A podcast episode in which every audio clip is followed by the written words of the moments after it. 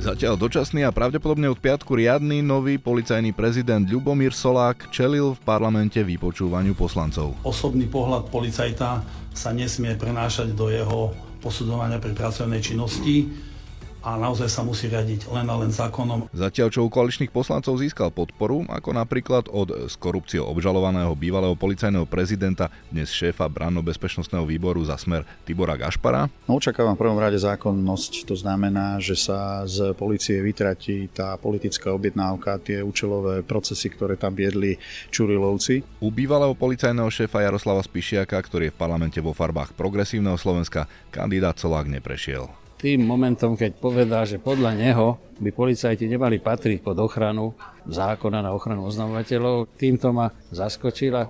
Ak nezmení názor, tak bude zlý policajný prezident. Aké budú priority Ľubomíra Soláka v kresle policajného prezidenta? Ako vníma vojnu v polícii a čo je podľa neho pre Slovensko v súčasnosti najväčšou bezpečnostnou hrozbou? Počúvate podcast Denníka Pravda, sprevádzať vás ním bude Zolrác. Poslanci Bráno bezpečnostného výboru v parlamente v stredu vypočúvali kandidáta na nového riadneho policajného prezidenta Ľubomíra Soláka, ktorý už bol ministrom vnútra Matúšom Šutajom Meštokom do tejto funkcie menovaný dočasne. Vypočujte si zostrih jeho najzaujímavejších výrokov, otázok a odpovedí. Keď sa bavíme o obvinených policajtoch, eh, ktorí podľa názoru eh, pána ministra by mali opustiť eh, rady policajného zboru, Akým spôsobom si vy vysvetľujete tento zákon? Keď je to proste umyselný trestný čin, nech sa postavia mimo služby a nech súd zákonne rozhodne a to musíme rešpektovať. V rebríčku priorít, kde sa u vás nachádza ako policajného prezidenta boj proti korupcii? Na druhom mieste. Na prvom mieste je, e, aby policajti postupovali podľa zákona. Súhlasíte s touto koncepciou policajného zboru, ktorý bol teraz načrtnutý, že dvaja viceprezidenti boli zrušení? Viete čo, ja to rešpektujem, tak, jak je to momentálne nastavené a myslím si, že toto bude zase možno v najbližších mesiacoch otázka dňa, lebo uh, aj v rámci tých zmien, aj v rámci tých kompetencií, ktoré sú, ale toto je otázka na ministerstvo vnútra. Momentálne len rešpektujem aktuálny stav tak, tak jak je daný. No, dovolte, aby som vás opravil. To vôbec nie je otázka na ministerstvo vnútra lebo minister síce robí organizačné zmeny, ale na návrh prezidenta či aj vy vnímate ten veľký rozmer toho porušovania tých predpisov a, a zákona zo strany vašich kolegov, policajtov? A takisto, že či, sa, či aký váš postoj potom aj k týmto rôznym kauzám, ktoré sú a ktoré, aj ľudia, ktorí sú obvinení v týchto kauzách.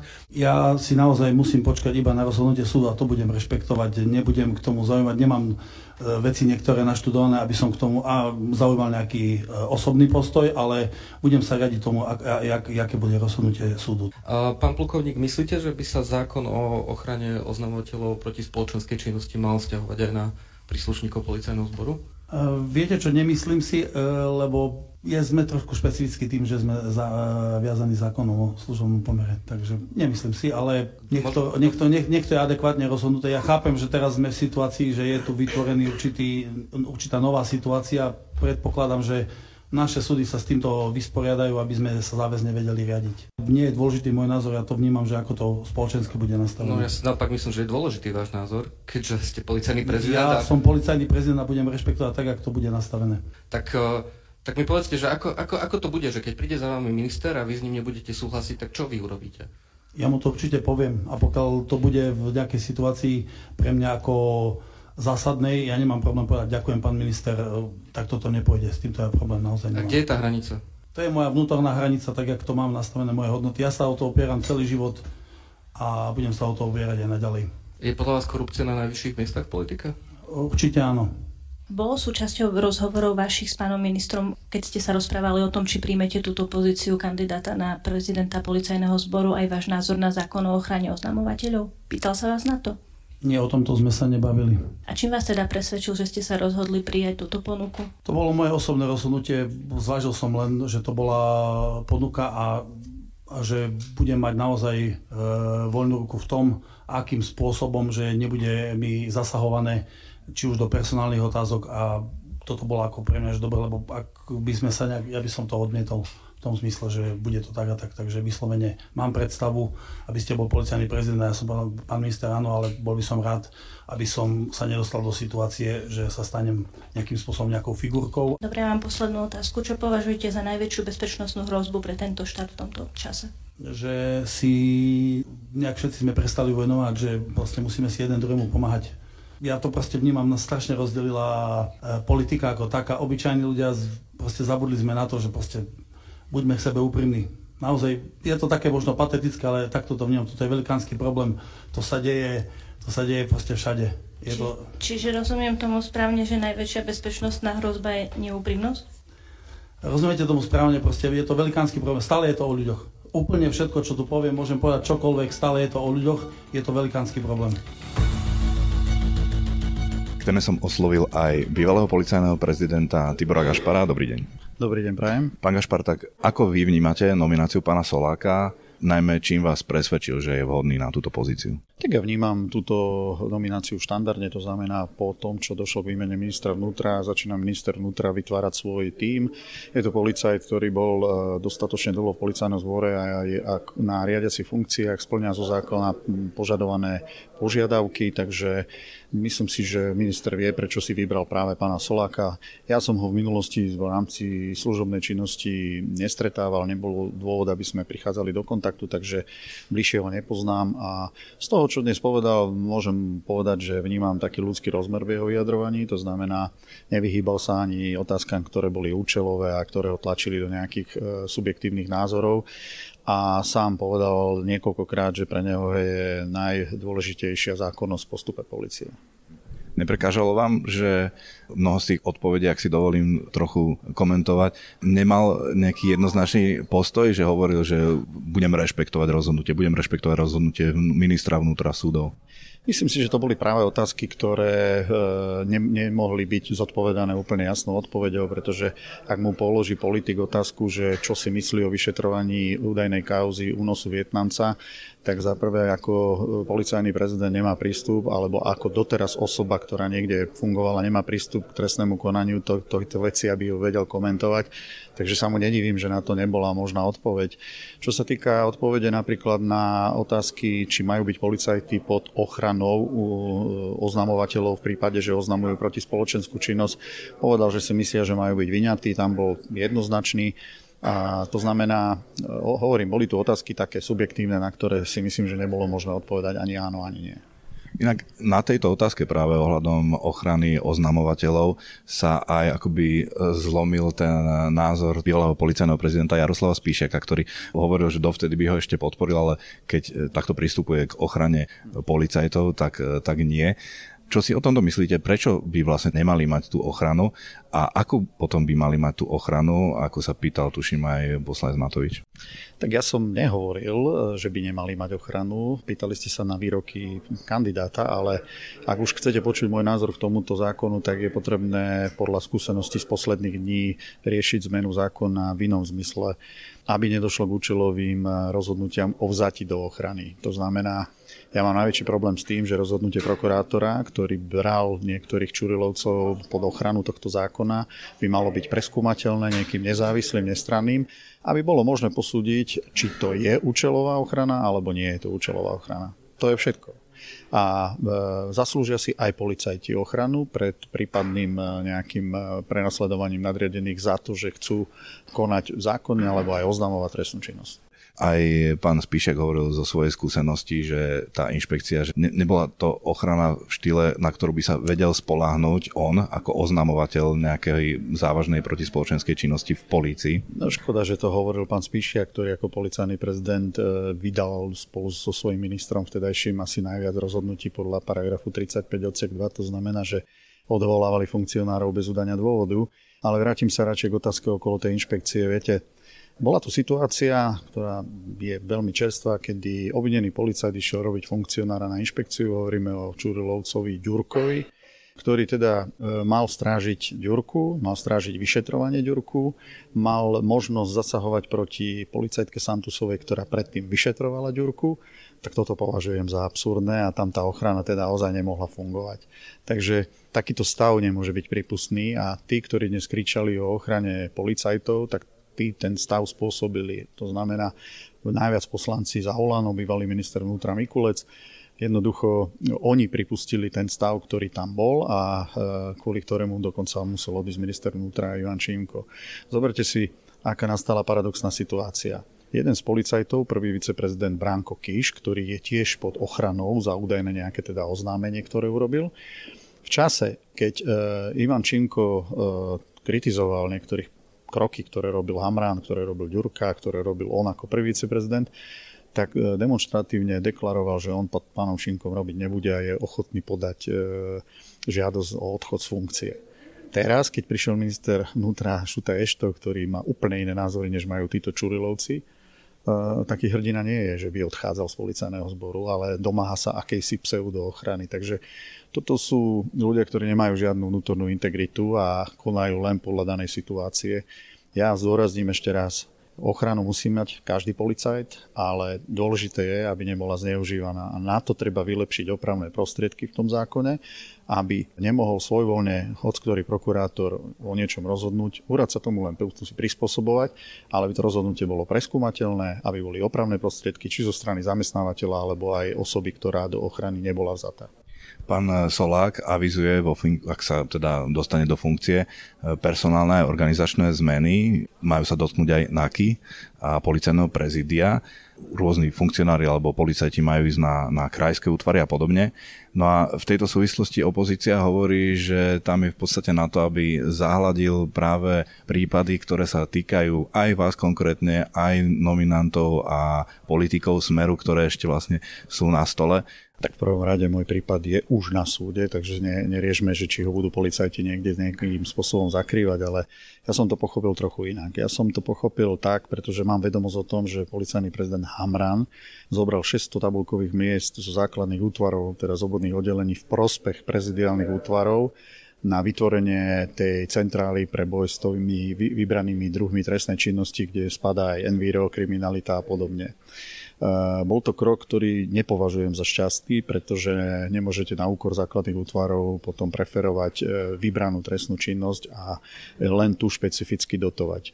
Pochopil som teda z vyjadrení kandidáta, že keď dôjde, tak dôjde k tomu, že budú niektoré z tých tabuliek náspäť vrátené na obodné oddelenia v prospech výkonu služby na uliciach a že sa bude ale zachovávať aj ďalšia špecializácia, ktorá bola už pri vzniku NAKY. E, zmena, ktorá nastala po mojom odchode, ja som ju vnímal veľmi negatívne vo vzťahu k NAKE, pretože došlo ku premiešaniu ľudí a tí, ktorí nikdy v živote nevyšetrovali korupciu, začali vyšetrovať korupciu a naopak, čo nemali skúsenosti s finančnou kriminalitou, začali vyšetrovať zase e, úplne inú trestnú činnosť, takže tam veci, ktoré je potrebné napravať je viac, ale to ja nechám na samozrejme súčasné vedenie policajného zboru a súčasného ministra vnútra.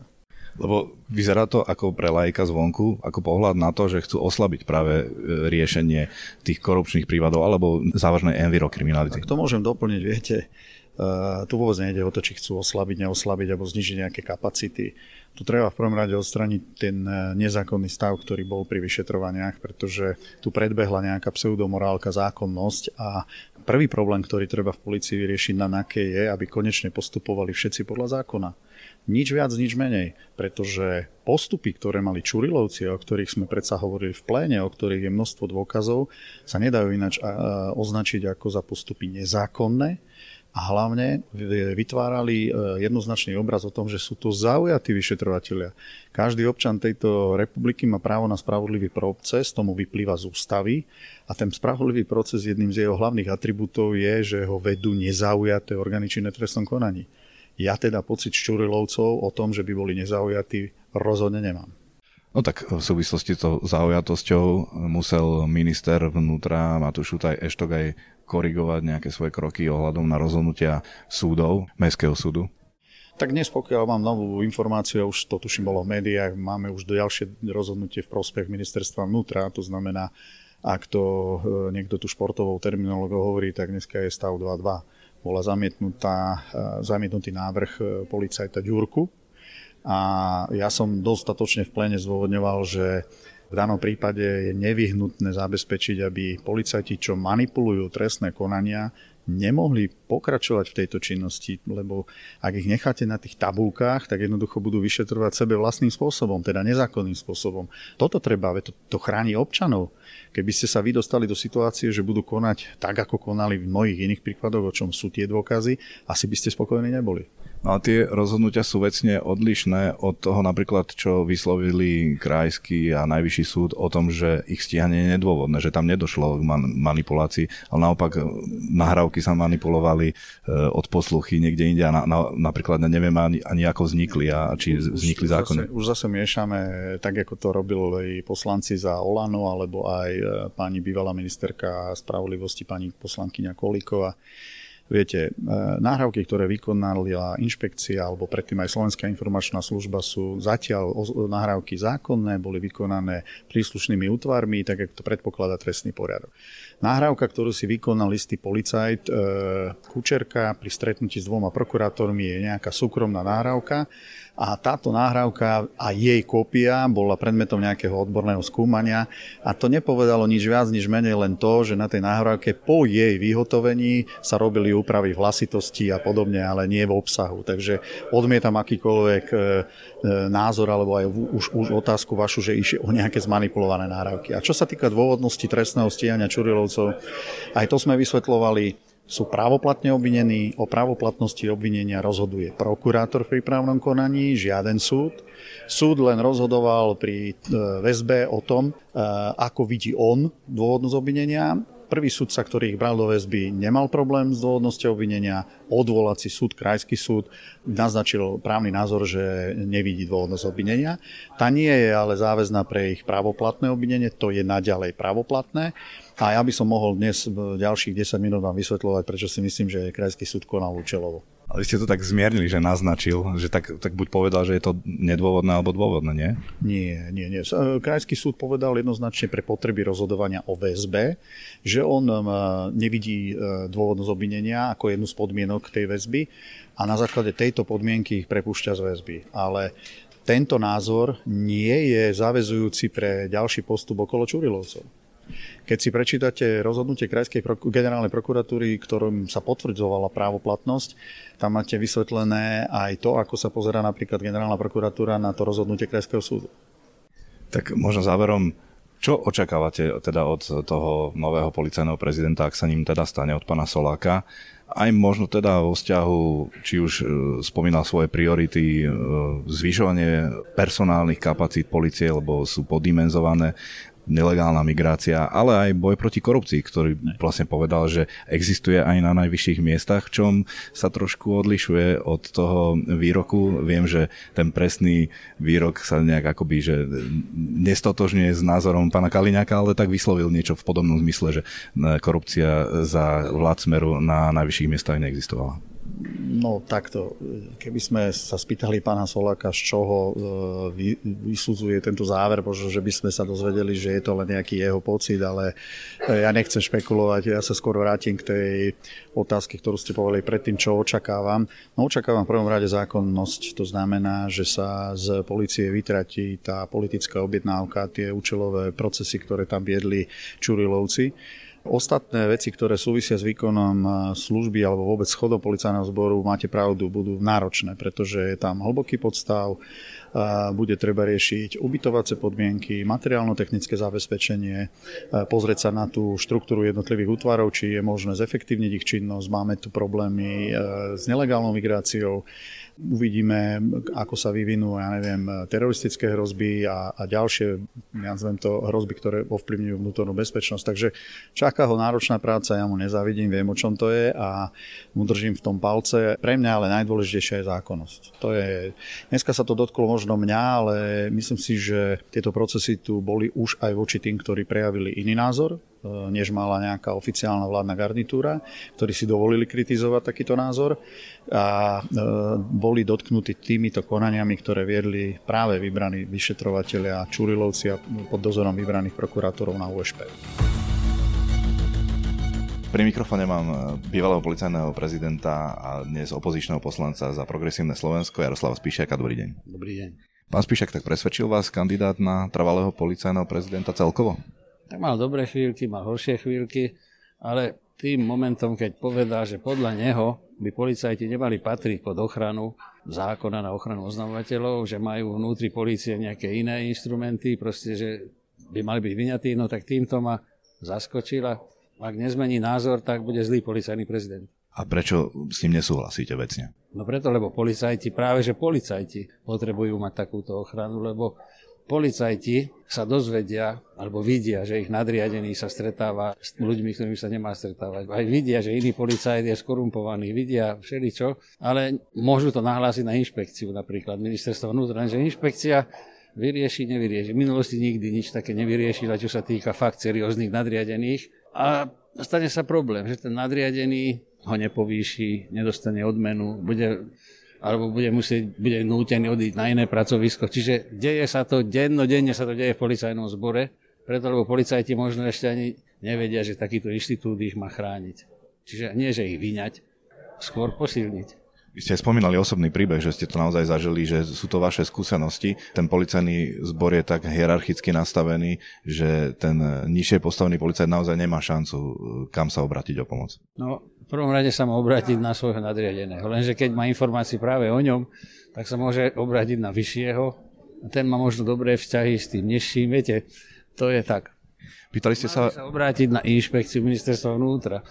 To je tá inštitúcia, ktorá tu bola dovtedy, kým tento zákon nebol. Lenže ako vidíme, tá inšpekcia nebola vždy efektívna.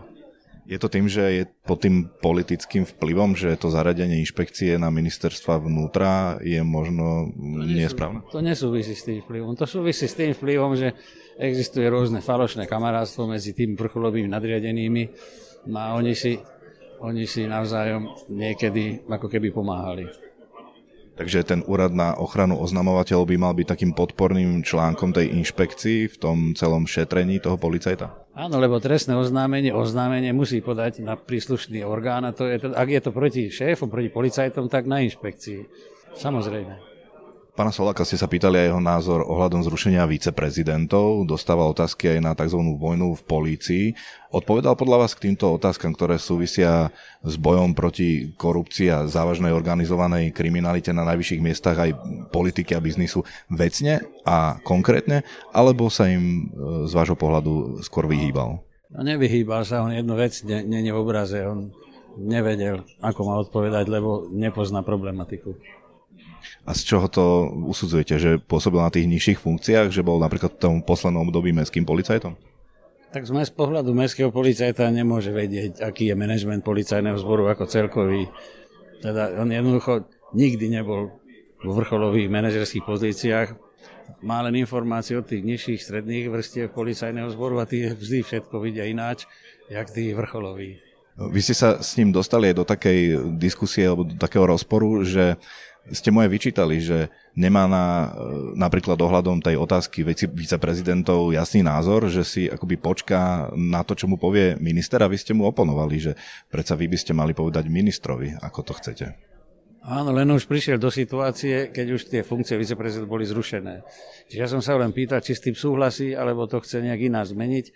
Tak on na to odpovedal, že ešte bude rozmýšľať a potom sa opýta ministra. Čiže to som mu vyčítal, že nemá čo pýtať ministra, on má sám postaviť svoju aj zo zákona je to nevyhnutné, že minister môže robiť organizačné zmeny, ale môže ich robiť len na základe návrhu prezidenta. To je to odpolitizovanie. A minister sa na tom vypočutí sám priznal k porušeniu zákona, lebo sám povedal, že ja som sám sa rozhodol, že som zrušil tie pozície. Bez toho, no proste vyzerá to tak, že to odvolávanie, čo sme tu riešili, bolo správne. Dôverujete potom jeho slovám, že bude mať tú svoju osobnú integritu, že mu minister ani nikto iný nebude hovoriť do práce, že čo má robiť? Viete, na takomto vypočúvaní každý môže hovoriť, čo chce, čo si myslí, že chcú počuť. Bol v strese, to je vidieť. Mal tam ministra, ktorý ho nominoval, mal tam ľudí, ktorí sa ho pýtali, čiže tu mohol hovoriť možno aj chybne, možno v panike, ale v skutočnosti to môže robiť buď pozitívne, alebo teda aj negatívne. Prax ukáže, že aký je prezident a keď to bude robiť tak, ako by to robiť mal, tak ja budem podporovať. Hlavne čo sa týka ochrany poctivých policajtov. To je najdôležitejšie. Ale v tejto súvislosti už pán Solák, alebo nie v tejto súvislosti, ale on avizuje personálne zmeny, aj organizačné zmeny na prezídiu. Spomínal, že sa určite dotknú aj NAKY, e, napríklad, že policajti z toho prezídia by mali ísť na krajské útvary. Je to dobrý krok? Ako si vysvetľujete účel, za ktorým to chce spraviť? Čo je podľa vás za tým? Tak zatiaľ to vyzerá, že to je len plnenie nejakých volebných slubov ministra, ktorí hovorili, že policajti pôjdu a policajti budú v tých regiónoch. On ešte nemôže mať prehľad o tom, že nevie vlastne, že ako funguje NAKA, ako fungujú iné prezidiálne útvary, ako spolu súvisia, ako v symbióze má celá policia. Keď to zistí a až následne navrne nejaké riešenie, potom sa k tomu môžeme vyjadriť. Teraz je to len tak chaotické strieľanie alebo tušenie, čo sa od neho očakáva z pozície ministerstva. A vysvetlil podľa vás dostatočne jeho vzťah napríklad s Petrom Koščom, ktorý má byť ústrednou postavou vojny v policii, má byť tým, ktorý spája tých všetkých, ktorí rôznym spôsobom poukazovali na údajne nezákonné postupy policajtov okolo Jana Čurilu. No a on je stíhaný aj na oteku a tuším, mal s ním spoločnú firmu, ak sa nemýlim. Nie s ním, ale s iným, ktorý pozná tohto. Viete, tak aby boli presní, Čiže na tomto vypočutia nám nikto nečakal, že sa prizná k nejakým nekalým praktikám s nejakými ľuďmi. Toto bude podľa mňa určite predmetom skúmania Národného bezpečnostného úradu, keďže požiadalo previerku, on musí mať na prísne tajné, no tak tam to budú skúmať. Či a v akom rozsahu, po prípade ho môžu poslať aj na detektor lži, čo si myslím, že by malo byť teda nevyhnutnosťou pri takto závažných podozreniach s kontaktmi s takto závažne podozrivými osobami. No a ešte sa vrátim aj k tej kvázi vojny polícii, čo iní zase hovoria, že je očistný proces polícii. E, ako vnímate tie jeho slova, že verejnosť v posledných rokoch e, vnímala tú políciu len cez Národnú kriminálnu agentúru a že to chce zmeniť, že sú to aj iné zložky a že policajti by mali konať v prvom rade e, so zákonom. On povedal presne, že chce, aby sa osobný postoj policajta neprenášal do profesionálnej roviny. Tak to je dobrý názor len on je teraz policajný prezident. On tvrdí, že policajti musia dodržiavať zákon. To je fakt tak. Zákon a policajt musí konať len v zmysle zákona. Lenže on je policajný prezident, on by mal zvážiť aj to, že on môže navrhnúť zmenu zákona, ak je nejaký neefektívny, zastaralý, neumožňuje policajnom konať tak, aby boli oni efektívni. Čiže nie je len hlucho dodržiavať zákon, ale sa aj snažiť tú legislatívu prispôsobať potrebám aktuálnej bezpečnostnej situácii. To mu zatiaľ chýba, to som videl, ale to časom do toho dojde. Ale keď sa tak akoby nad tým zamyslíme, že čo hovorí, že osobný postoj, aby sa neprenášal do profesionálnej roviny. Každý z nás má predsa nejaký osobný postoj, nejakú morálnu výbavu, nejaké presvedčenie, ktoré môže byť aj nie len na prekážku tomu výkonu. Ako to vy vnímate? To neviem presne, na čo narážate, alebo on čo chce povedať tým osobný postoj. Viete, keď som raz čestný, tak mám ostať čestný. Keď som krivák, tak budem krivák furt. Ešte možno teraz záverom, vy ste ho nepodporili, vaša kolegyňa... No moment, počkaj, Jasne. to je, není dôležité. Dôležité je to, tu vôbec nešlo o to, že kto koho podporí. Toto vypočutie není o tom, či ho podporujeme, schvalujeme, alebo navrhujeme, alebo zamietame. Toto vypočutie hovorí o tom, že minister ho má predstaviť verejnosti. Fórum je toto. Minister ho má predstaviť. Na základe toho, čo počul, sa môže rozhodnúť, že ho vymenuje, nevymenuje Môže sa stať, že ho nevymenuje, lebo tieto odpovede ho vydesili a zistili, že fúha, tak tohto ja nemôžem vymenovať, lebo ja potom budem cenať odpovednosť. Toto je to. Čiže pani Biharivá a ja pri pánom Zurianovi sme povedali, že súhlasíme s tou zápisnicou, kde sa hovorí, že to, vyko- že to bolo vykonané podľa zákona. Aj tu bolo vykonané podľa zákona pani Bihariová, preto povedala, že áno, lebo bolo to podľa zákona, bolo koniec. Lenže podľa mňa v jeho životopise nebolo rozpísané, koľko času strávi v jednotlivých funkciách a že či, či splňa podmienky toho ustanovenia 5 rokov praxe s tým, že bol riadiaci riadiacich. On to tam síce z hlavy vypočítal nejakých 6 rokov, ale, ale nebolo to vydokladované a preto som nemohol písať takú zápisnicu, že bolo to vykonané a že on splňa všetky predpoklady. Toto bolo, prečo som bol proti. Rozumiem. Proti tej zápisnici, nie proti, proti jemu ako takému.